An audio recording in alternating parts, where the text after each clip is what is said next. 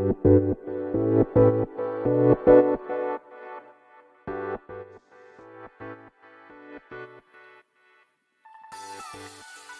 い、始まりました。本を読んでは独り言ラジオ。私、変な髪型をしたポンコツ薬剤師こと町田和俊でございます。はい。というわけでですね、えー、まあ今日も気軽にゆるりと、まあ、独り言をですね、やっていきたいと思います。えー、ここ最近ですね、伊藤和沙さんの体は行くという本でですね、まあ独り言をしているわけなんですけども、まあ一応改めましてですね、えー、私の番組どんな番組かと言いますと、まあ私がですね、読んだ本ですね。で私は読む際に、まあ、フィルム付箋をですね、まあ、貼りまくっているわけですね。もうバカかというぐらいですね、貼りまくっているわけなんですけれども で、まあそのフィルム付箋を貼った箇所をですね、まあ読み直して、で、そこであら、まあ改めて、その読んだ箇所についてまた語るという感じですね。はい。そんな番組です。で、まあですね、なんていうんですかね、本を紹介したいっていうよりはですね、まあ私がこの読み直すきっかけになっているっていうのが正直なところでですね、まああの、まあ一人、本当に独り言ですから、まあ独り言を楽しんでいる感じですかね。はい。まあそんな番組になっております。はい。ということでですね、前回までで、えー、3章までですね、終わりましたね。まあ、この本はですね、えー、第1章から第5章まであるんですけども、その第3章、ようやく半分を過ぎたところですかね。はい。で、まあ簡単にこの本、再度振り返ってみますと、まあできるっていうことをですね、できないからできるっていうところに、まあ何があるのかってことをですね、まあ科学して、科学という観点から 語っているという、まあ本になるんじゃないかなと。で、その際にですね、まあ体と、まあ意識ですね、脳ですかね。はい。まあその関係みたいなところに、まあなんだろう、焦点を当てているという見方もできるんじゃないかなと、まあ思っております。はい。で、まあ、あの、伊藤浅さんの本はですね、とて、まあ、全部読んでるわけじゃないんですけれども、まあ、私今回この体は行くを読みましてですね、まあ、とても読みやすい本ですし、読みやすいだけではなくてですね、とてもこう、知的好奇心をですね、くすぐるような、まあ、本になっております。はい。ですのでですね、えー、まあ、もし興味を持った方はですね、ぜひ、えー、手に取ってですね、読んでいただければと思います。はい。まあ、特にあの、私はあの、別に回し物でも何でもないんですけども、えー、こちら1600円ですね。はい。の本になっております。確か昨年の11月ぐらいに、えー、文芸集中さんから出た本になっておりますので、まあ、皆さんもしですね、えー、書店に行って、店頭で見つけた際には、まあ、手に取って、立ち読みした後にしっかり購入していただければと思います。はい。ではですね、まあ前置きはここら辺までにしてですね、今日から第4章ですね。はい。第4章に入っていきたいと思います。第4章のタイトルですね。えー、読み上げたいと思います。意識をオーバーライドする BMI。バーチャル尻尾の脳科学。はい。こんなタイトルになっておりますね。で、まあ、あの、この本なんですけれども、第1章から第5章までですね、それぞれ、えー、なんつうんですかね、各章で1人の科学者ですね。はい。まあ、テクノ、なんつうテクノロジーというか、はい。まあ、そうですね、科学、理理工系の、まあ、研究者ですか、科学者というか、を紹介しているんですね。その方たちの、まあ、作品であるその研究作品とでもいいんでしょうかね。はい。そういったのを紹介しながら、で、伊藤浅さんはですね、まあ、この5名中、まあ、えー、1章に対して1名なので、まあ、5名いらっしゃるわけなんですけど、まあ、5名中4名とですね、共同研究をされていたのかないるのかなちょっと、現在進行形なのかどうかちょっと私もわかりませんが、はい。まあ、そういった関係性だというところですね。で、その共同研究の中には、まあ、基本的にその共同、まあ、研究自体はおそらく理工系の研究なんでしょうけれども、で、伊藤浅さん自身はですね、まあ、人文社会学っていうんですかね、人文、人文科学系と言った方がいいのか。まあ、俗に言う文系となんでしょうね、おそらくね。はい。で、まあそういった方が入っていると。人文社会系の研究者ですかね。はい、すいません。そそして伊藤浅さんが、まあ、共同研究に携わっているという、まあ、関係性だということですね。はい。まあそんな感じで、えー、今回第4章で取り上げられるその理工系の研究者の方、えー、紹介したいと思います。えー、こちらは158ページですね。に、え、その研究者の方の、え、まあ、プロフィールが載っておりますので、え、まあ、今まで同様ですね、ここを全部紹介したいと思います。はい。え、牛場淳一さんという方ですね。はい。え、この方、1978年生まれ、慶応義塾大学理工学部生命情報学学科教授。専門はリハビリテーション神経科学。慶応義塾大学理工学理工学部物理情報工学科を卒業。同大学院修士博士課程修了。工学博士。慶応義塾大学理工学部生命情報学科助手。同理工学部准教授などを経て現職。2018年、研究成果活用企業、コネクト株式会社、かっこ現株式会社、ライフスケープスかなはい。を創業、代表取締役を務める。BMI 研究の第一人者として知られる。共著に、バイオサイバネティックス、監修に、神経科学の最前線とリハビリテーションなどがある。 TED×Keio 2013 オーガナイザーを務めるなど、科学と大学と社会をつなぐ活動に関心が高い。はい。えー、そんな牛場潤一さんの研究が、まあ、第4章では、まあ、紹介されながら、えー、そのできるということに、まあ、こう、スポットを当てながら、まあ、語られていくわけですね。はい。ということで、今日から第4章に、えー、突入したいと思います。まあ、今までですね、第1章、第2章、まあ、第3章とやってきてですね、第3章だけま分割されたんですね。はい。なんで、第3章2回に分割されてますが、第4章がどうなるかはわかりません。はい。え、完全に今日のテンションとコンディション次第というところですけども、ちなみに第4章はですね、159ページから、まあ、201ページと、まあ、40ページぐらいですかはい。になっております。まあ、付箋の数はまあ言うまでもなくですね、まあ、いっぱいありますかね。はい。ということで、まあ、一つ一つですね、見出しごとにですね、えー、読み上げていきたいと思います。はい。一つ目の見出しですね。タイトルが、工学と医学の間。はい。で、こちらの、えー、見出しにはですね、1、2、3、4、5、5枚。はい。え付箋が貼ってありますので、まず一つ一つ読み上げていきたいと思います。まあ、付箋の文というか、まあ、箇所というかね、はい、そんな感じでやっていきたいと思います。まず一つ目ですね。読み上げますね。意識の隙をつくような、できないからできるへのジャンプ。その時、脳にはどのような変化が起こっているのでしょうか？はい。えー、二つ目ですね。はい。うーんと、どこからこれ読み上げますかね。ねはい。じゃここから読み上げますかね。はい。じゃ二つ目いきます。牛場さんにとって医学と工学を結びつけるのは BMI、かっこブレインマシンインターフェイスです。BMI とは脳波などの情報を介して、脳と機械が一体となって動くようにした仕組みのこと。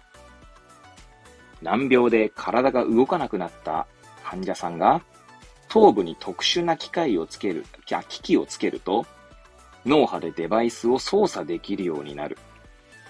一般に BMI といえば、そんな念じて動かすのイメージが強いかもしれません。と。はい。爪の付箋はもうここに続く形でですね、えー、貼ってあります。じゃあ行きます、ね。読み上げたいと思います。しかし、実際には、その念じるや動かすの背後には、私たちの体を動かす脳の複雑で奥深いメカニズムがあります。牛場さんがすごいのは、単に脳とつながる機器を作るのではなく、脳のメカニズムそのものを解明する基礎研究も同時に行っていること。牛場さんの研究が工学の医学的応用ではなく、工学と医学の両方にまたがると言うべきなのはこのためです。はい。えー、じゃあ4つ目ですかね。4つ目の付箋に、えー、を読み上げたいと思います。これもですね、まあ、なん、まあ、いっか。ここからでいいかな。はい。えー、つまり、脳に関心を持った最初から、牛場さんにとってそれは AI とパラレルなものとして捉えられていたのです。だからこそ経験を通じて機能が変わるという可塑性に関心が向いた。そこに中学生になって出会った学者たちの話が火をつけます。はい。そして最後ですね、5枚目のフィルム付箋の箇所を読み上げたいと思います。表面に現れるパフォーマンスを良くするためには、その背後にあるメカニズムを理解しなければならない。闇雲に頑張る、先生の教えに忠実に従うといった昭和的スポコン、コン、スポコン魂とは一線を画する牛場さんのこうした姿勢は、これまた小学校時代にプログラミングをやっていた時に培ったものでした。はい。改めてですね、読み返してみてですね。まあ、えー、まあ、牛場さんのですね、その、なんだ、牛場さんってどんな人なのみたいなことが、まあ、語られているわけですね。途中からっていうんですかね。最初は、まあ、冒頭は、牛場さんのその、まあ、なんだろう、その専門領域である BMI って何なのみたいな話とか、まあ、そのできないからできるっていうのにジャンプするっていうのには、まあ、脳にどのような変化が起こっているのかっていう、まあね、最初のね、問いから始まってますけど、牛場さんの研究っていうのはそこにまあスポットを当ててるってことですよね。はい。で、そ、なぜ、なぜそういったことを牛場さんが考えるようになったのかっていう、えー、まあ背景が語られていきまして、まあ小学校時代とかね、の話とかになってくるわけですね。はい。で、ここ、なんていうんですかね、このし、今ね、読んだ箇所はフィルム付箋を貼った箇所なんですけど、これってまあある種、なんですかね、わ、わかんないです。勝手にそう、私がこう認識しただけなので、本当にそうかわかりませんが、多分牛場さんは、この小学校時代にですね、自然とこう、ある種、なんだろうな、内、内省してたんじゃないかな、なんて、え、思って、なんつうんだろう い。いましたね。今読み、改めて読み直してね。はい。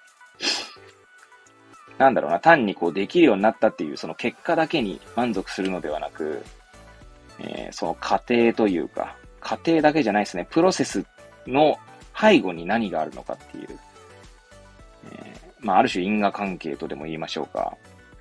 そういった、まあ、ある種メタな視点に立ってですね、多分、その小学校時代に、から、えー、その物事の背景を理解したいなっていう、こう、興味関心があった方なんだなと、まあ、改めて思いますね。ね、この最後のフィルム出演の箇所なんかね、あの、結構、未だにね、ある話だと思うんですよ。闇雲に頑張るとか、先生の教えに忠実に従うといったね、この昭和的スポコン魂みたいな。多分未だにある話だと思うんです。まあそれがいいとかね、悪いとかって話じゃなくて、まあおそらくそういうのが合ってる人も多分世の中にはたくさんいると思うんですけど、まあ、それだけでも、まあ、ダメだってことなんでしょうね。うん。まあ、とは言ってもね、人にこう、こう、なんつうの、得て増えてみたいのがあるように、中には闇雲に頑張るっていうのが、こう、性に合わないっていう人が多分いるんだと思うんですよね。で、中にはその逆に性に合う人もいると。な、闇雲に頑張ることで多分その、まあそれはそれでですね、多分経験というものを積みながら、まあ自然、自然とというか無意識レベルでですね、何かこう、それこそ暗黙知みたいなのが、こう積み重なっていくんだと思うんですよね。ただそれがこう形式地化しないと、っていう面も出てくるでしょうし。うん。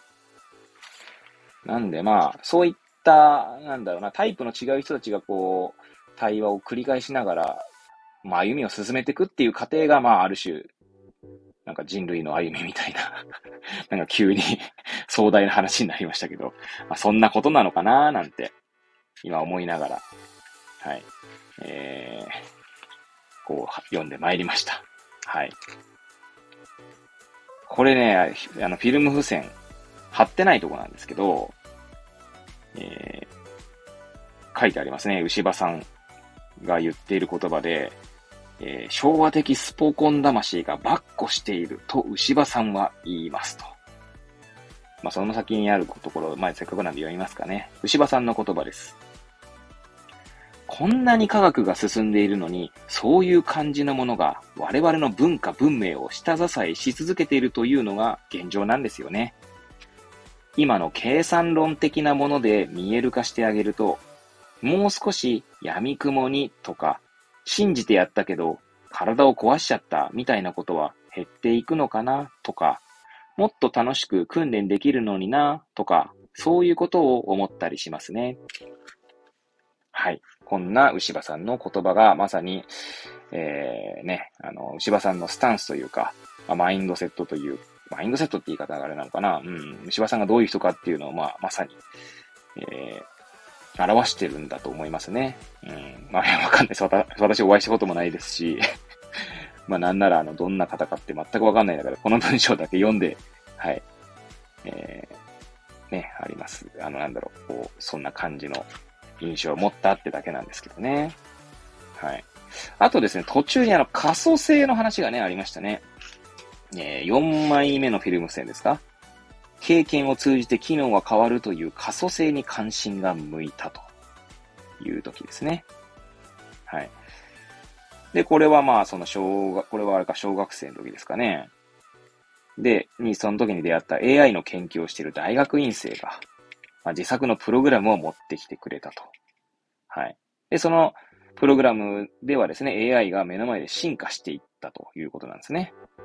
で、その経験ですね。その要は、なんだ、えー、まあ、それはなんか謎解きゲームだったらしいんですけど、そういった謎解きゲームをした経験を通じて、その機能が変わっていくと、AI が進化してね。っていう性質、その性質自体が面白かったと。で、その可塑性ですね。可塑性って皆さんご存知でしょうか？まあ、私も可塑性って何ですかって言われると うまく説明できないんですけれども、うーんと、多分可塑性ってね、ちゃんと辞書で調べてないんでね、あれなんですけどね、どうなんでしょう。なんかこう変わるっていう。まあ脳の可塑性っていうのはですね、まあ実は私、あの、息子が、まああの、脳室周囲白質軟化症というですね、えー、まあ障害を、まあ生まれた時にですね、まあ負っておりまして、まあ簡単に、ものすごくざっくり、まあ医学的なこととか全く抜きで言えば、まああの、脳がですね、まあ欠損しているような状態なで、こう、生まれてきてしまったって感じなんですかね。一部がね。まあ、そうですよ。すげえざっくり言ってますね。はい。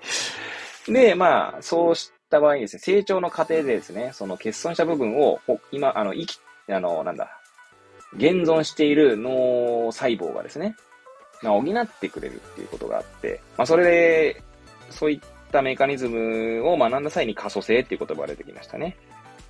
それこそまさにそうですね、今読んだ箇所、経験を通じて機能が変わっていくっていうことですよね。はい。それが可塑性っていうことなのかな。はい。そんな感じですかね。はい。で、まあ、その、またこう読み上げてないフィルム付箋を貼ってない箇所で言うと、これもまたあの、牛場さんの言葉一応紹介したいと思いますね。やっぱり脳はメカニズムがあって、条件がうまく成立すると、可塑性というか学習がすごく進むんだなみたいな。まあ、そんな、はい、あの、牛場さんの言葉がありますね。はい。ということでですね、まあ、それを紹介したところで、えー、まあ、次のですね、見出しに、えー、行きたいと思います。はい。で、見出しのタイトルですね、読み上げたいと思います。意識に上らない脳のメカニズム。はい。こちらの見出しはですね、私2枚だけ貼ってますね。まあ少なめですかね。しかもですね、これ、163ページから164ページ、あ、6ページまで、えー、1、2、3、4ページですか ?4 ページの間でですね、貼ってあるので166だけですね。ちなみに、この、なんだ、えー、フィルフィルム線を貼っていないところではですね、牛場さんの、要は研究、なんだ、その実験っていうんですかね、牛場さん自身がやっている実験みたいなことがまあ書かれていますね。はい。で、最後の方に、えー、私がフィルム線を貼ってある箇所があります。じゃあ、読み上げたいと思いますね。はい。一つ目ですね、読み上げたいと思います。例えば、ラケットを振り下ろすフォームを身につける場合、自分の動きを鏡や映像で確認し、正しいフォームとの誤差を認識した上で動きを修正していくという学習の仕方をします。これは意識的に行う誤差あり学習です。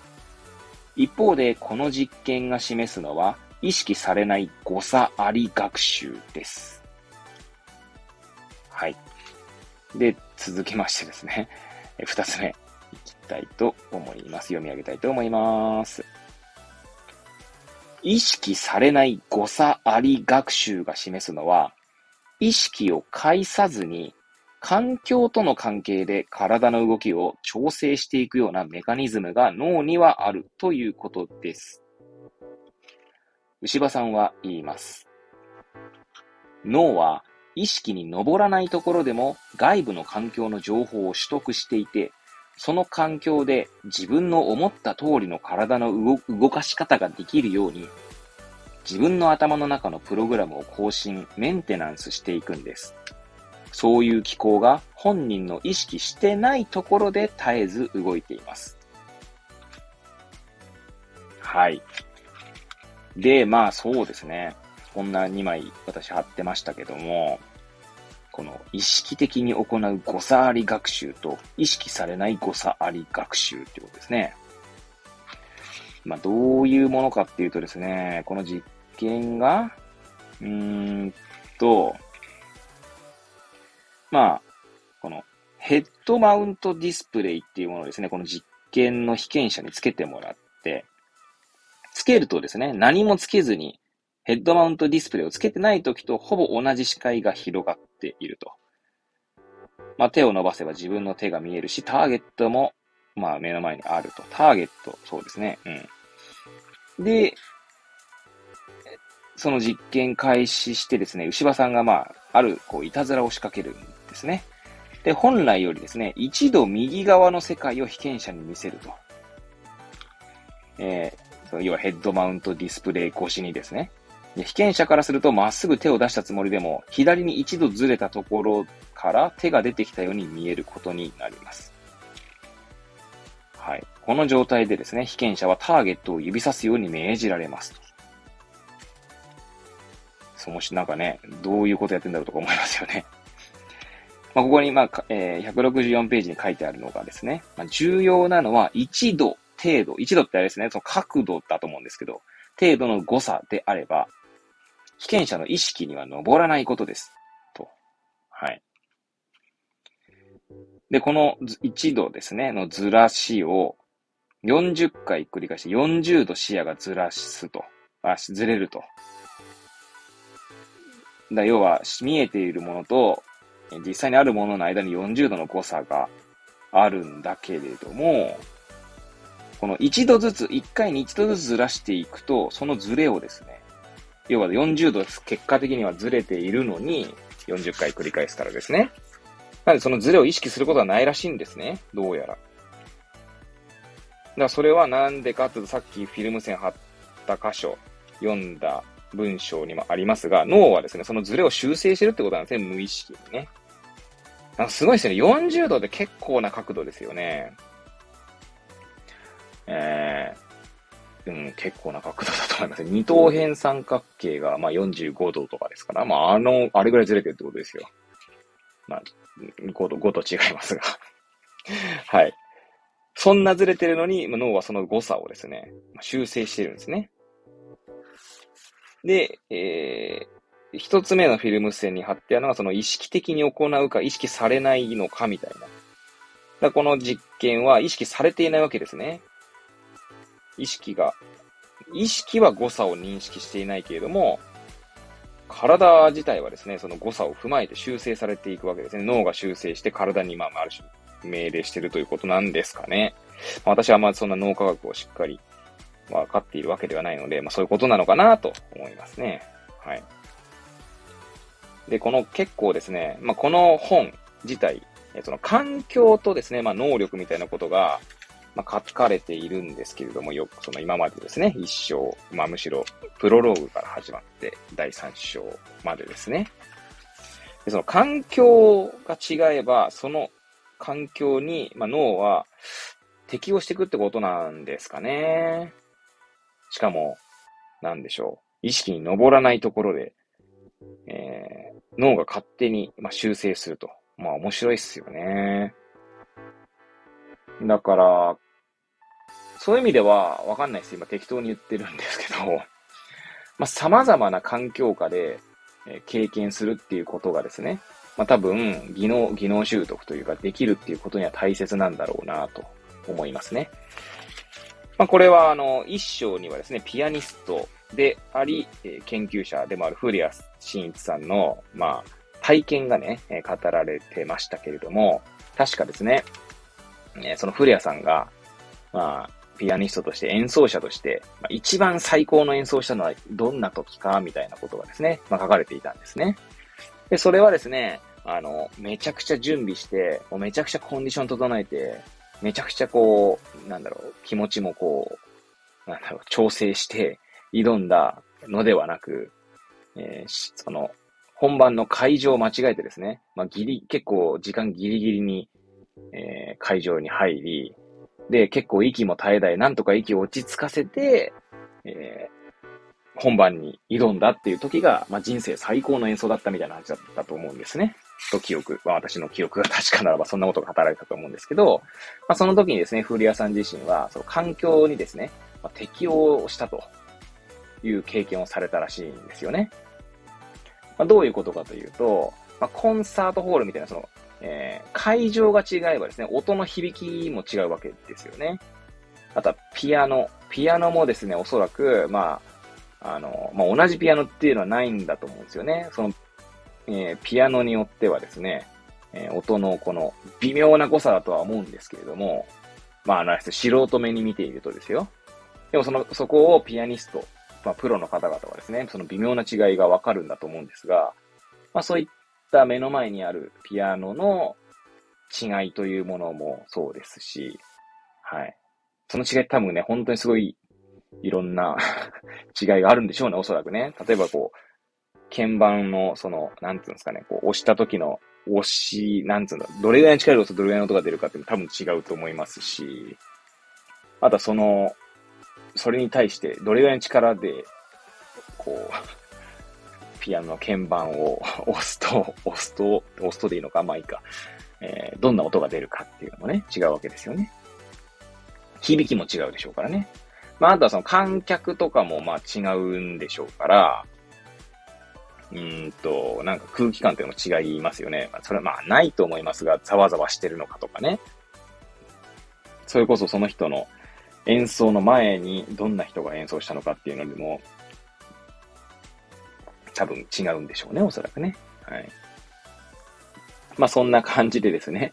まあそういった環境の違いを、まあ、要は脳が、まあ、無意識にですね、えー、調整して、まあ実践したっていう古谷さんの事例があったわけですけど、まあ、話を戻すとですね、環境を変えながらいろんな経験を積むことで、まあ、どっかでできるようになる。できるようになる。まあ、できないからできるではなくても、できることがよりこう、なんだろう、質だったり、レベルが高いことができるようになるってことはあるのかもしれないですね。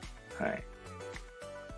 まあ、薬剤師とかもそうなんだと思うんですよね。多分ね、いろんな現場で、いろんな患者さんと会えば、会うっていう経、会うっていうか、その、お話しするっていう経験を積めば積むほど、多分、ああ、あの人の今まで見たこういった方の特徴かな、みたいなのをですね、多分自然とやってるんだと思うんですよね、おそらくね。はい。なんだろう、こあこの患者さんの問問題点というか、ここが、なんだろうな、肝なのかな、みたいなのも多分ね、経験を積めば積むほど、まあ、脳、脳というか、まあ、いろんな環境でいろんな経験を積めば積むほど、まあ、精度が高まっていくってことはあるんじゃないかなと、まあ、個人的には思っているので、まあ、そういうとことも繋がりそうだなと思いました。はい。ということでですね、続きまして次の見出しですね。はい。えー、その見出しのタイトル読み上げたいと思います。え意識をオーバーライドする。はい。こちら短めの見出しになっておりまして、167ページから始まり、169ページの、まあ、に差し掛かって4行だけですかね。えそんな短めの見出しになっております。えこちらでもですね、私は2枚フィルム線を貼っております。はい。じゃあ、えー、読み上げたいと思います。まず一つ目ですね。いきますね。意識のオーバーライドとは、意識の操作ではなく、意識的にはアプローチできない可能性の顕在化です。そしてもう一つですね。読み上げたいと思います。テクノロジーはあくまで患者の脳が機能を修復していく過程をお手伝いするものであって、人間の機能を安易に機械に置き換えるべきではないと。つまり、牛場さんが目指すのは、機械が意識を乗っ取るような介入ではなく、本人がやろうとしてもできないことというより、やろうとするとできないことをできるようになるまでアシストすることなんですと。はい。ということでですね、まあ、これだけ読むとですね、なんのこっちゃねんって話なんですけど、まあ、まずこの見出しのタイトル、意識をオーバーライドするっていうことでですね、えー、まあ、これはですね、オーバーライドするっていうのは意識を上書きするっていうことですね。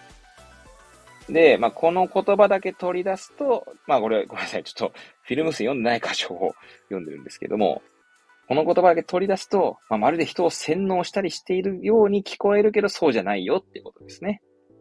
はい。えー、まあ、ここではですね、動かなくなった手を動かしたいっていう方がいたときに、まあ、当然ね、動かなくなっているわけですから、どんだけ動かしたい、動かしたいって思っても動かないわけですよね。まあ、そういったところにですね、えー、意識的に、最の一つ目の、えー、フィルム線ですね。意識的にはアプローチできない可能性を顕在化するために、そのテクノロジーを、まあ、用いていると。まあ、そういう研究を柴さんはしているわけですね。はい。まあ、二つ目のね、フィルム線にもありましたね。えー、なんだ。機械が意識を乗っ取るような介入じゃなくて、本人がやろうとしてもできないことだったり、やろうとするとできないことをできるようになるまでアシストするということを目指しているんですね。はい。まあ今までもですね、第1章から第3章、あるいはプロローグでもですね、まあそういって、あの、この本ではテクノロジーの立ち位置っていうのはそういうとこですよね。テクノロジーを使って無理やり、できるようにするっていう感じではないですよね。なんかこう、なんかできちゃった。こういうと語弊はありますね。なんかできちゃったっていうか はい。まあそれはもちろんね、ちゃんと脳、脳メカニズムとかそういうところに乗っ取っているわけなんですけれどもね。はい。まあそういうことなんでしょうね。はい。ということでですね。まあ、それがまあ、その一個前のですね、見出しでも紹介した、まあ、微妙な誤差を脳が勝手にというか脳が調整するっていうですね。そのメカニズムを使っ、本人が意識しようとしても、あ、意識じゃないや、意識的にアプローチしてもですね、できない。アプローチできないですね。意識的にアプローチできないっていう可能性を、まあ、顕在化すると。その脳の調整のメカニズムを使ってっていうことが、まあ、ここでは書かれておりました。はい。いやー、これでもね、あの、意識しても、まあ、そうですね。これ、体は行くっていう、これ、本ですから、まあ、基本的には体についてですね。まあ、身体的な動作とかにまあ、どうなんですかね、焦点が当たってるという見方もできるのかもしれないですよね。一生目はね、ピアニストなので、ピアノのこう、なんだろう、うんと技術、スキルを上げるというか、まあそういったところですし、まあ二つ目はですね、あの、スポーツですね、えー、桑田選手の投球フォームとか、ピッチングフォームですか？の解析とかそういったところですし、まあ、3つ目はですね、その画像処理というところで、えー、まあ、スポーツの試合中、まさに今その瞬間に、まあ、コーチングしたりとかできるよっていう話だったと思いますし、いや、な、何が言いたいかっていうと、あの、なんだろう。要はやろうとしてもできないっていうところだけでですよ。まあ私一応や、あの、まあ、ポンコツではありながらも薬剤師をしているので、まあ、患者さんにはそういうのいっぱいあるんですよね。例えば痩せ、なんだろう、運動しようと思ってもできないとかね。あるいは食事をこう、制限しようと思ってもできないとか。まあ、ちょっとまあ多分違う、今言こう片手で思ったんですけど違うんだろうなと思いますけどね。食事を制限しようと思ってもできないっっていうのは本当に制限しようと思っているのかっていうところもありますよね。要は、まあこう言うとちょっとこう語弊はありますし、別に患者さんのことをなんか、卑下しているつもりでも、糾弾するつもりでも何でもないんですけど、いやー、食事気をつけたいと思ってるんですけどね、みたいな、いうことを言う方がいらっしゃったとして、その人は本当にですね、本心から食事を気をつけようと思っているのかってところですよね。うん。まあ、要は医療者とか、その健康診断の結果とか、まあ、社会的に求められるその健康感っていうところに対して、まあ、食事を気をつけなければならないと思っているってところで、まあ、先ほど本心からって言いましたけど、まあ、自分自身がですね、あの、まあ、心の底から食事を制限しなければならないと思っているかっていう話ですよね。まあ別に私はですね、こう言うと語弊はありますが まあなんだろう。今のこの世の中のこう健康第一主義みたいなところには、まあなんか、まあ別に悪いとは言いませんけど、まあそれで苦しんでいる人もいるなっていうのとか、また不健康みたいなところ、不健康じゃいけないんですかみたいなところもちょっと正直思うところがあるので、まあ、別に私は不健康でいたいとかっていうつもりはないんですよ。そうじゃなくて、まあもちろんなるべく私も健康でいたいなって気持ちはあるんですけど、でもどうしてもですね、その不健康なりが、一般的な健康感から外れるっていう意味合いでの不健康ですね。っていう人も、まあやっぱりいらっしゃってですね、まあそういう人はですね、その健康第一主義みたいなところからすると、まあある種ですね、もう、まあ存在自体が否定されると言っても過言ではないような、まあそんなそん、まあ少なくとも本人がそう思ってるとかっていうこともあったりするので、まあそれで苦しんでる人とかも中にはいらっしゃったりするんですよね。まあなので、まあなんかこう、そう考えるとですね、まあ、なんか今、何を言ってるのかわからなくなってきましたけど、まあ、もしかしたらそのテクノロジーでですね、えー、その方たち、そういった方たちですね、まあ、なんだろう、運動しようと思ってもできないみたいなところにもアプローチできるのかもしれませんが、まあ、そうまでして健康でいなきゃならないのかみたいな話になってくるのかなと。まあ、自分の現場に引き寄せてちょっとこう、引き寄せるというか、にこう、つなげて考えたところ、もう私、その、その現場感で言えばそうなりましたね。もちろんこれはあの、この本の話は、本のこの、牛場さんの研究自体はそのリハビリテーション工学みたいな、神経科学か、とかなので、まあ、リハビリとかとまた違いますよね。さっきの生活習慣病みたいな食事とか運動とかの話はまた違うと思うんですよ。まあ、例えばね、えー、脳梗塞にあって、あ半身が麻痺してます。動きませんっていう時に、それが動くようになるっていうのは、まあ、間違いなく、まあ、素晴らしいことではあると思いますよね。はい。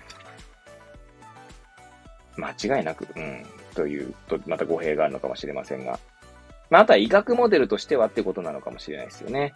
まあ、今ちょうど並行読書して読んでいるですね、本に、その医学モデルとですね、社会モデルっていう、その障害に対してですね。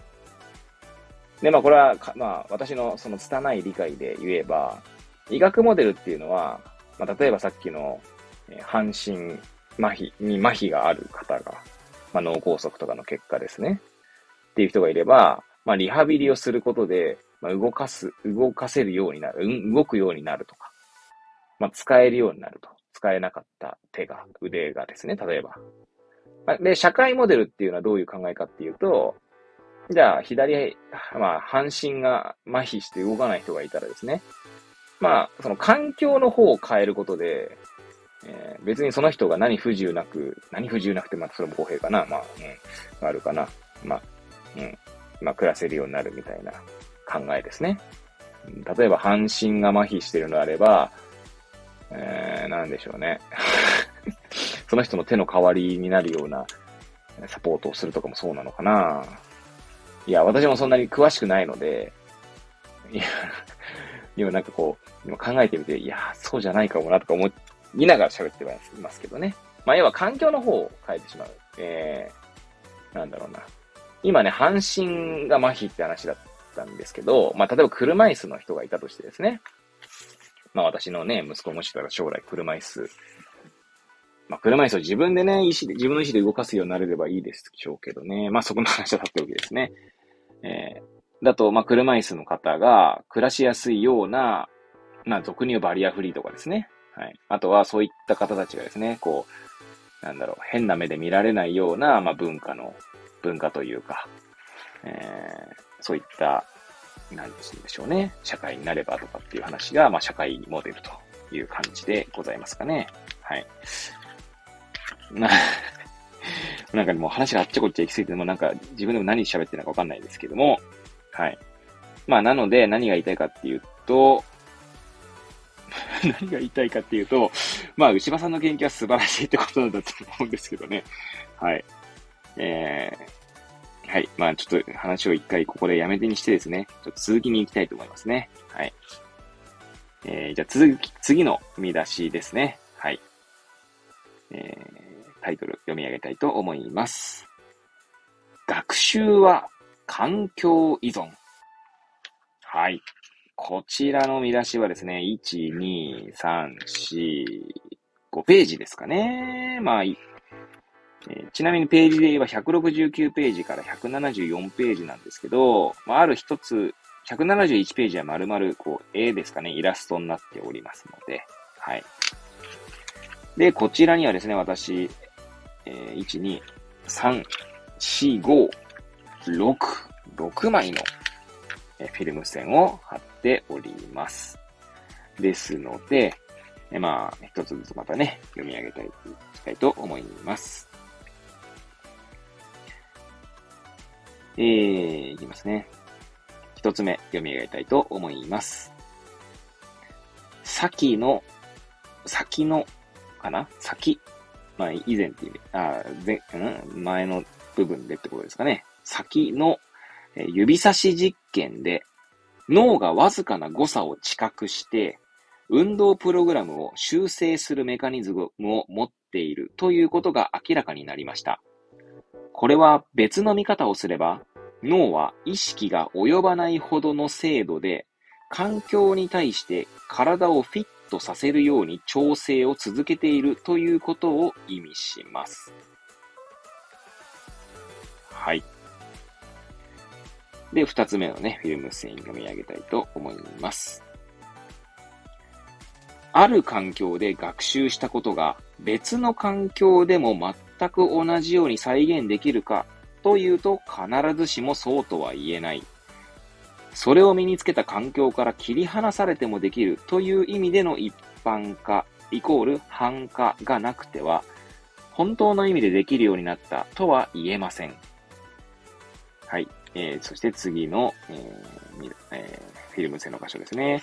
読み上げたいと思います。結果は驚くべきものでした。海中で覚えた単語は海中の方が、陸上で覚えた単語は陸上の方がスコアが良かったのです。つまり、環境が変わると覚えた単語をうまく思い出せなくなってしまうのです。続いての、えー、フィルム見出しの箇所ですね。はい、読み上げたいと思います。えこれまでの章で、で、運動の能力には常に同じ動作をする機械的な再現性ではなく、個々のの、個々の環境に応じてやり方を即興的に変形させる変動の中の再現性が重要であるということを繰り返し確認してきました。これは一言で言うなら、パフォーマンスの環境適合性です。一方、ここで問題になっているのは学習の環境依存性です。能力を身につける段階においても、学習しようとしている内容とは関係ないはずの様々な環境要因が学習に関与してくる。故に環境と学習内容が切り離せなくなるのです。はい。えー、続いてのフィルム性の場所ですね。いきたいと思います。人間の能力を機械で拡張するよりも、それを外した時にどうなるかが重要と牛場さんは言います。はい。そして最後の付箋ですね。読み上げたいと思います。装置ありの環境と装置なしの環境の違いが患者さんの意識に上らなければ、あ、さっきと違うということが意識されず、反化が起きやすいのではないか。はい。ということですね。はい。えー、5枚のフィルム製の箇所、えー、紹介してきましたけれども、いや、面白いっすよね。この環境依存的であると。これはですね、まあ、以前、まあ、まだね、このラジオば、独り言ラジオではですね、紹介しておりませんけれども、まあ、いつも私が聞いているですね、 Voicyの荒木博行のブックカフェでですね、紹介された本で、まあ一度読み上げてフィルム付箋を貼りまくりましたが、えー、ちくまプリマー新書ですね。えー、確か鈴木宏昭さんという方の本だったと思いますけれども、私たちはどう学んでいるのかというですね、本がありまして、まあ、そこでもですね、確か環境依存の話が書かれてたんじゃないかな。特に能力っていうものですね。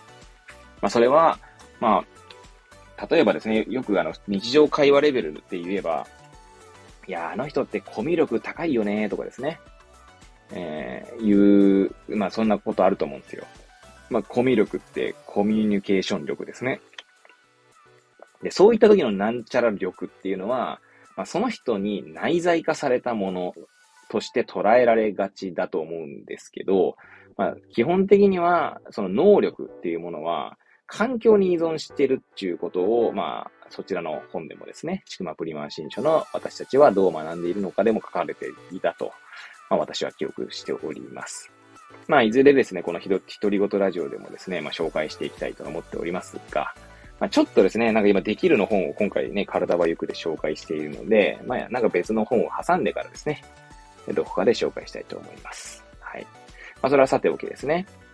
まあ、先ほどのコミ、コミュ力が高いよねで言えばですね、まあ、たまたま、コミュニケーションが取りやすい相手と、えーかいえー、コミュニケーションを取っているところを目撃した結果、そういった表現になったっていう可能性はありますよね。はい。で、まあ、その相手との関係性だけじゃなくて、まあ、あと、場所とかもあるかもしれないですよね。あのー、なんだろうな。あの、それこそカフェみたいなね、とこだと、まあ、リラックスして話せるとか、あのー、なんだろうな。要は、心の、こうね、世情を解くって、鍵を解くってわけじゃないですけど、それがめちゃくちゃこう喋りづらい場所、どこでしょうね。今喋りづらい場所って言ってなんかこうパッと例が出てこないんですけど。はい。じゃあ、例えばね、葬式とかね まあ、ちょっと例えが良くないか。はい。あんまりこうね、雑談とかできない場所でですね、まだ、まあ、コミュ力発揮しようがないみたいなことがあるかもしれないですよね。はい。ということで、まあちょっと話があっちゃこっちゃいきましたが、まあ要は環境依存であるというところは、それは学習も一緒だというところなんですね。はい。で、これですね、そのやっぱ脳、脳がですね、まあ、すごいこう環境に対して体をフィットさせるようにですね、調整を続けているっていうのはすごいっすよね。脳ってすごいっすね、本当に。で、で、まあそのですね、別の環境でも全く同じように再現できるかということは必ずしもそうとは言えないと。で、そこに課題があるっていう柴さんはこう考えてるわけですね。はい。その繁華、一般化ということですね。だから一般的な感覚、その繁華としてですね、えー、変化が、繁華がなければ、要はできるようになったとは言えないっていうことなんですよね。えーね、これ、ごめんなさい。3つ目のフィルム線で紹介したこの実験の結果はもしすごい面白いものなんですけど、まあ、結果は驚くべきものでしたというところでですね、海中で覚えた単語は海中の方がみたいなことをね、読み上げましたけど、どんな実験かというとですね、要はあの、なんだ、これ心理学の研究なんですね。DR ゴッテンさんと AD バトリーさんによるものだと。ダイビング部、ダイビングですね。ダイビングする部活の学生さんに対しての暗記テストですね。で、それを、まあ、要は海中でテスト勉強してもらうのかな。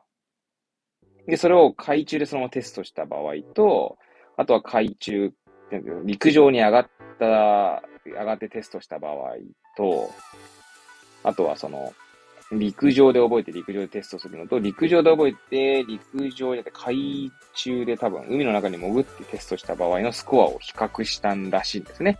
そしたら海中で覚えた単語は海中の方が、えー、要はスコアが良かった。要は点数が良かったってことですね。だ、これ、あれですよね。あの、タクラムの渡辺幸太郎さんだったと思いますけれども、コンテクストデザインっていうね、あの、ものをね、やっておりますけれども、渡辺幸太郎さんはですね。で、それの、こう、延長、延長でっていうんですかね、荒木マスターとかがよく context reading みたいなことを言うんですね。で、これはどういうことかっていうと、その荒木マスターの体験で言うと、まあ、私がその、ま、 Voicyマスターの Voicy でですね、のはの配信で、こう、パッと例えとして出てくるのは、確かマスターがですね、あの、内村鑑三さんっていう、まあ、かなりもう亡くなった方ですけども、その方がですね、まあ、思想家とでも言いましょうかね。その方が書いた、えー、後世への最大遺物という本がありましてですね。それをマスターはですね、確かあの、息子さんの、なんだっけ、小学校か中学校かな、これ受験の、小学校か、小学校受験の親子面接、だから面談の前にえー、ま、よ、その待っている間に読んだらしいんですね。だから、えー、そうするとマスターはですね、その本を読むと、その時に、こう、要は、面談の前のですね、この心境だったりとか、まあ、情景が浮かんでくるみたいな話ですよね。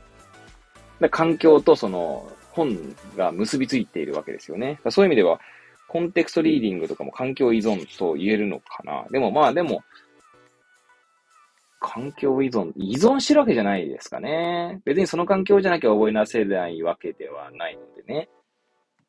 まあ、紐づいているっていうところなんだろうな。その、うん。まあ、それを思い出しましたっていうことでエピソード、エピソードというか、私の記憶をちょっと紹介してますけれども、私の記憶ってあれですね、私が Voicy で、えー、なんだろうな、あの、私の私が聞いた Voicy の記憶を紹介してますが、それとは違うんですね。今喋ってて思いましたね。あの、結びついているってことは、環境と結びついているっていう意味では、コンテクストリーディングは、そっちには属するんでしょうけど、依存はしてないですよね。その環境じゃなきゃ思い出せないわけじゃないので。はい。いや、まあ、ただまあね、この環境大事だなってことっていう意味では一緒な気もしますね。はい。はい。その環境適合性ですね。はい。で、次のね、フィルム線の箇所でも、だこれすごいっすよね。だから学習しようとしてるその内容と関係ないその環境要因が実は学習に関与してくるってことですよね。なあ、でも、なんていうんですかね。これちょっと多分全然例えとしては適してないと思うんですけど、まあ環境が大事だっていう意味で言えば、例えば勉強する学習するってなった時に、どんな環境で学習するといいのかってなると、めっちゃ散らかってですね、めっちゃいろんな、なまあ、それこそね、あの、じゃゲームとか、まあ何でもいいんですけど、映像とか、なんかそういうのがいろいろこう、目の前にあるところだと、その全然勉、学習とか勉強はできないんでしょうし、うん。まあ、全然、また、例えとしてはふさわしくないですけど、まあ、要は環境は大事だっていう意味ではそういうことだ、だと思うんですが、まあ、ここの話はですね、そういう話じゃないんですよね。環境の変化と学習内容が紐づいているってことですもんね。さっきの、えー、ダイビング部のね、単語テストの実験はね、そういうことですよね。はい。いや、面白いっすね。面白いっすね。で、まとめようとしているこの、私のこの語彙力のなさよ、みたいな話ですが。はい。だそこで、まあ、このね、えー、牛場さんは人間の能力を機械で拡張するよりも、それを外した時にどうなるかが重要だと。でもまあこ、この本で今まで紹介していることは、まあ、それを再現しているものが、まあ、今紹介されているわけですよね。まあ、プロローグでね、紹介された、けん玉できた VR でしたかね。は、えー、要は、VR ヘッドセットをつけて、えー、けん玉の技ができるようになると、その VR セットを外してもできるようになっているというところからするとですね、えー、身につ、その、その機械を外したということで、まあ、環境が変わったわけですよね。で、まあ、環境が変わってもその能力を発揮できているという、まあ、典型的な例として、まあね、プロローグのね、その、えー、けん玉できた VR がありますけど、まさに反化ですよね。はい。えー、なんだ。できるようになったってことですもんね。まさにね。はい。最後の、最後のフィルム線の箇所は、これは牛場さんがですね、リハビリについて、まあ、研究しているので、まさにその患者さんの意識に上らなければっていう話がね、そうですよね。まあ、ちなみにこれでですね、この BMI、えー、ブレインマシンインターフェースでしたかね。はい。この、牛場さんは、この BMI を使ったリハビリというものをですね、実際成功させていますってことも書いてありますね。はい。まあ、えー、その環境、学習の環境依存性が、まあ、要は大きなネックになっていると、牛場さんは言うんですね。リハビリではね。リハビリでは、えー、環境と学習内容は切り離せなくなる。学習の環境依存性というものが、まあ、大きなネックになっていると。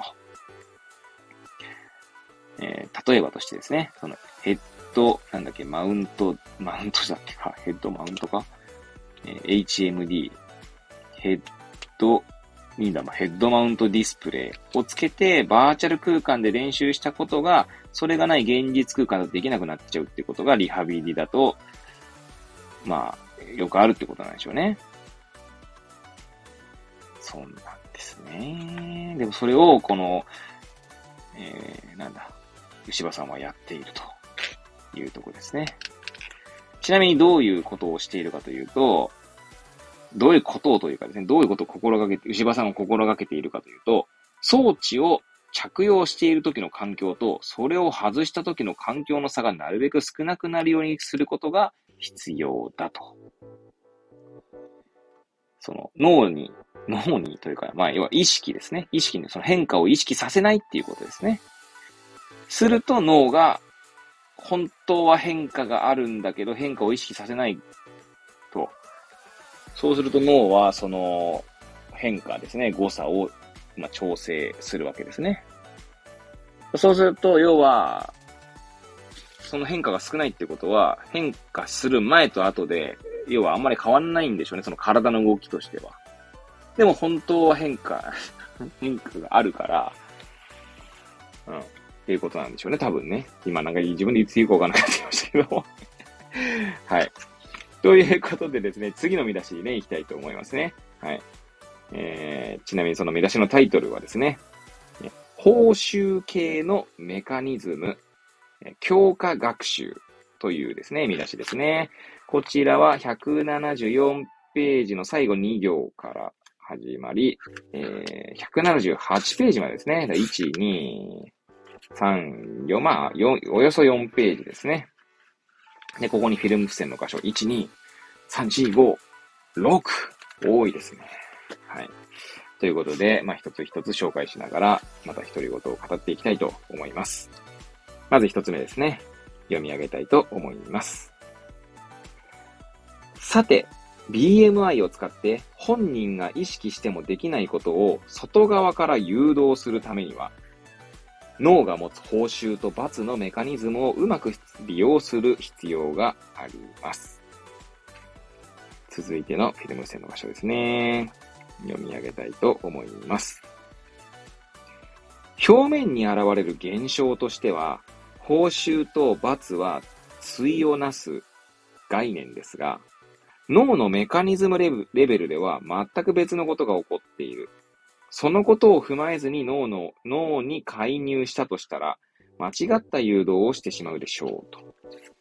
はい。続いての、フィリブステの箇所ですね。はい。完全に、はい。えー、あくびをしてしまいました。はい。えー、いきたいと思います。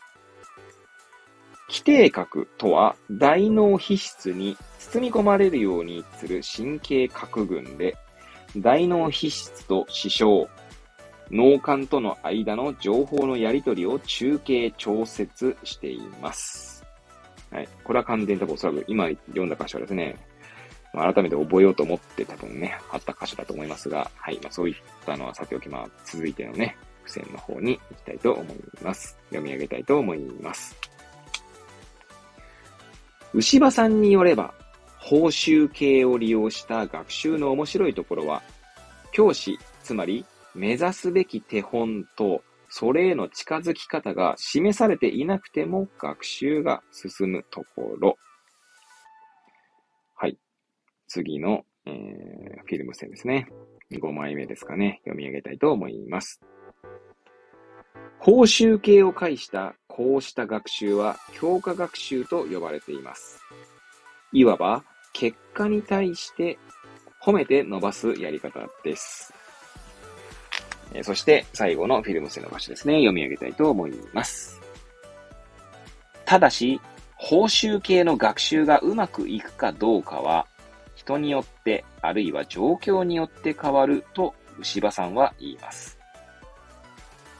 外から与えられた報酬に対して、それを本当に報酬として信頼するかどうかは個人差があるし、そもそも、例えば装置が不安定な場合には、信頼の度合いは下がらざるを得ません。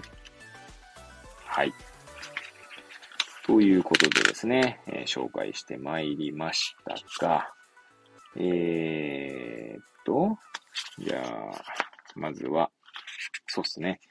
まあ、途中ね、その規定格の話は、まあ、完全にもう一回覚え直そうと思ってやったところですけど、まあ、報酬系のね、メカニズムですね。まあ、褒める報酬なのでね。でちなみに報酬系とと言って言うとですね、まあ、よくドーパミンの話につながるんじゃないかなと思いますが、えー、この報酬と罰のね、話がね、面白いですよね。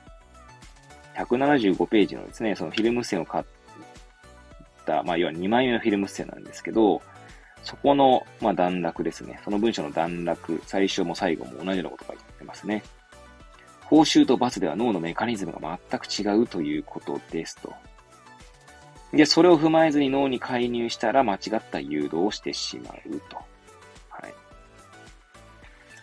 いやー、そうですね。そして報酬系を利用した学習が進むこと。学習というと、目指すべき手本に対して自分を合わせていくプロセスのように思われがちですが、って書いてありますね。強化学習。まあ、強化、強化するってことですよね。その、褒めて伸ばす。その、なんだ、えー、良い点を強化するってことですね。いやー、でもね、そうっすね。確かにね、報酬系を刺激するっつうのはいいんでしょうけど、それが果たして、なんつうんだその、その人がうまく、学習がうまくいくかっていうのはまた別の要因も入ってくるってことなんですね。はい。いやー、なかなかちなみに、そのね、誘導するっていう言葉に関しては、174ページ、ほんと最初のところですね、書いてありますね。誘導するとは、脳に対してそのやり方で合っているよと褒めることで強化したり、それは間違っているよと罰することで、修正を促したりすることということですね。いやー、すごい。報酬と罰ね、褒めて伸ばすってね、なかなかね、難しいっすよね。難しいっすよねって言うとけど。いや、褒めたいんですけど、ね、いや、難しいっていうのはあれです。自分が難しいと思ってるっていう面だけじゃなくて、なかなかそれがね、これはまあ今の話は、まあ脳のメカニズムとして報酬系って話ですけど、まあ、褒めて伸ばすとかっていう意味ではですね、えー、まあ要は褒めて伸ばす人もいれば、なんだろうな、めちゃくちゃ厳しくして伸ばす人もいるわけで、いるって今のね、日本に存在してるっていう意味のレベルの話ですよ。だそれも本当人によるっていうのはね、まさにその通りだなと思いますよね。まあ、やっぱりその、厳しいこと言われて、まあもちろん辛い気持ちになってダメになることはあると思うんですけど、そういうのが合ってるって人も中にはいるんでしょうね。うん。としか言いようがないですね。何言ってんだかわかりませんが。で、まあもう1時間をですね、回っておりますので、最後のね、見出しの箇所を読を、まあ、で、独り言を言ってですね、今日はここで中断したいと思います。はい。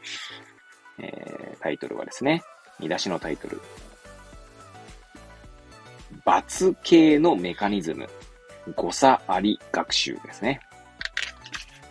こちらはまあ2ページぐらいですね。179ページ、180ページなんですけど、この2ページの間に3枚のフィルム線を、まあ、貼ってあります、私は。じゃあ一つずつですね、紹介していきたいと思います。一つ目を読み上げたいんですと思いますね。はい。報酬系が規定核という脳の深いところが司る働きであったのに対して、罰系に対しては、あ、関しては、小脳が運動に関与しますと。で、じゃあ二つ目ですね。はい。重要なのは、小脳が運動の調整だけでなく、記憶を司る場所でもあることです。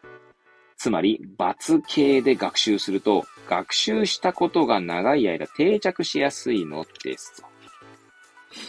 じゃ最後のフィルム線ですね。読み上げたいと思います。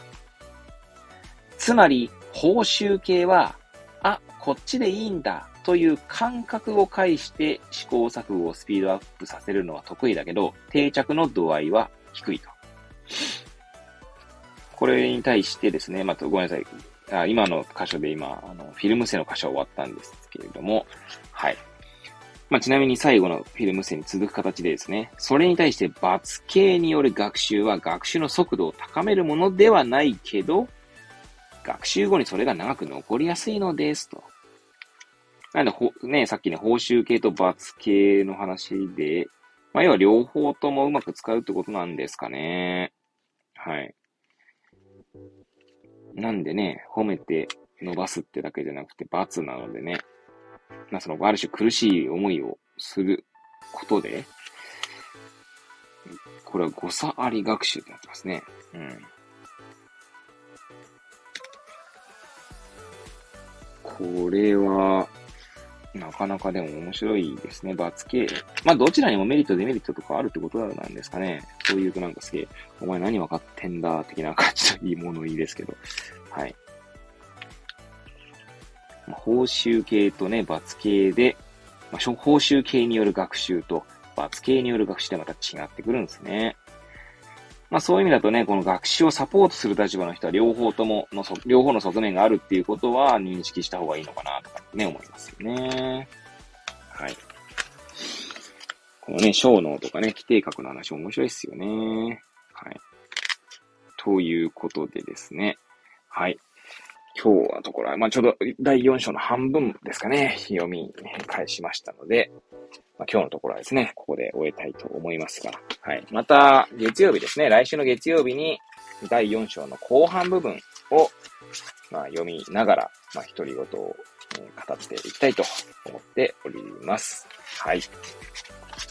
改めましてですね、その、なんでしょうね、この、脳の、まあ、脳科学っっていうね、ところにも繋がるんだと思うんですけど、脳のメカニズムってすごいっすね。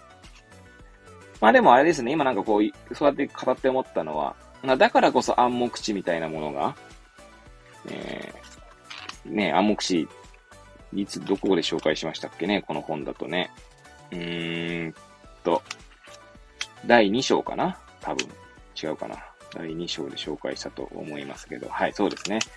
83ページ。私たちは言葉にできるより多くのことを知ることができるという前提に立ってポランニさんは暗黙知を、まあ、語っていたわけなんですけれども、まあ、それもですね、脳が、要は自分が意識しない情報を、まあ、調整しながら、まあ、処理している。情報を取り入れているっていうところが、まあ暗黙知につながっているってことなんだろうなと、なんか改めて腑に落ちましたね。はい。だからこそ言葉にできるよりも多くのことを知ることができるっていうのは、まあ脳が知るっていうことなんでしょうね。はい。脳が知っているっていう。えー、そういうことなんだろうなぁなんて思いますね。だから環境の違いを調整するなんてことが、を、まあ頭で理解してたとしても、仮にですよ。でも多分どの環境でやるとどういう結果が出るのかっていうところはわかんないんですよね。どういうものと結びつくのかっていうこともわかんないので。なので、まあ、暗黙知というのは、まあ、形式しかしづらいっていうことにもつながるんでしょうね。なんて、最後の最後に思った次第でございました。はい。まあ、こうしてですね、読み返しながらですね、読んでは独り言をしているとですね、意外となんかこう、ポッとこう、あ、だからこうなのかもな、なんていうのが出てきたりするので、まあ、完全に私はですね、自分自身の ためにやっているってところがありますが、はい。まあ、こんなですね、まあ、くだらない、えー、うちの番組ですけども、まあ、1時間12分回りましたが、えー、1時間12分も聞いていただいてですね、本当誠に、えー、感謝申し上げます。こんな、えー、最後までですね、お聞きいただき、え、感謝、感謝、え、感謝でございます。はい。というわけでですね、まあ来週の月曜日ですね、はい、に、え、この体は行くの、え、第4章の後半部分をね、紹介して、多分来週で読み終わり、読み終わりますかね、体は行く。ね。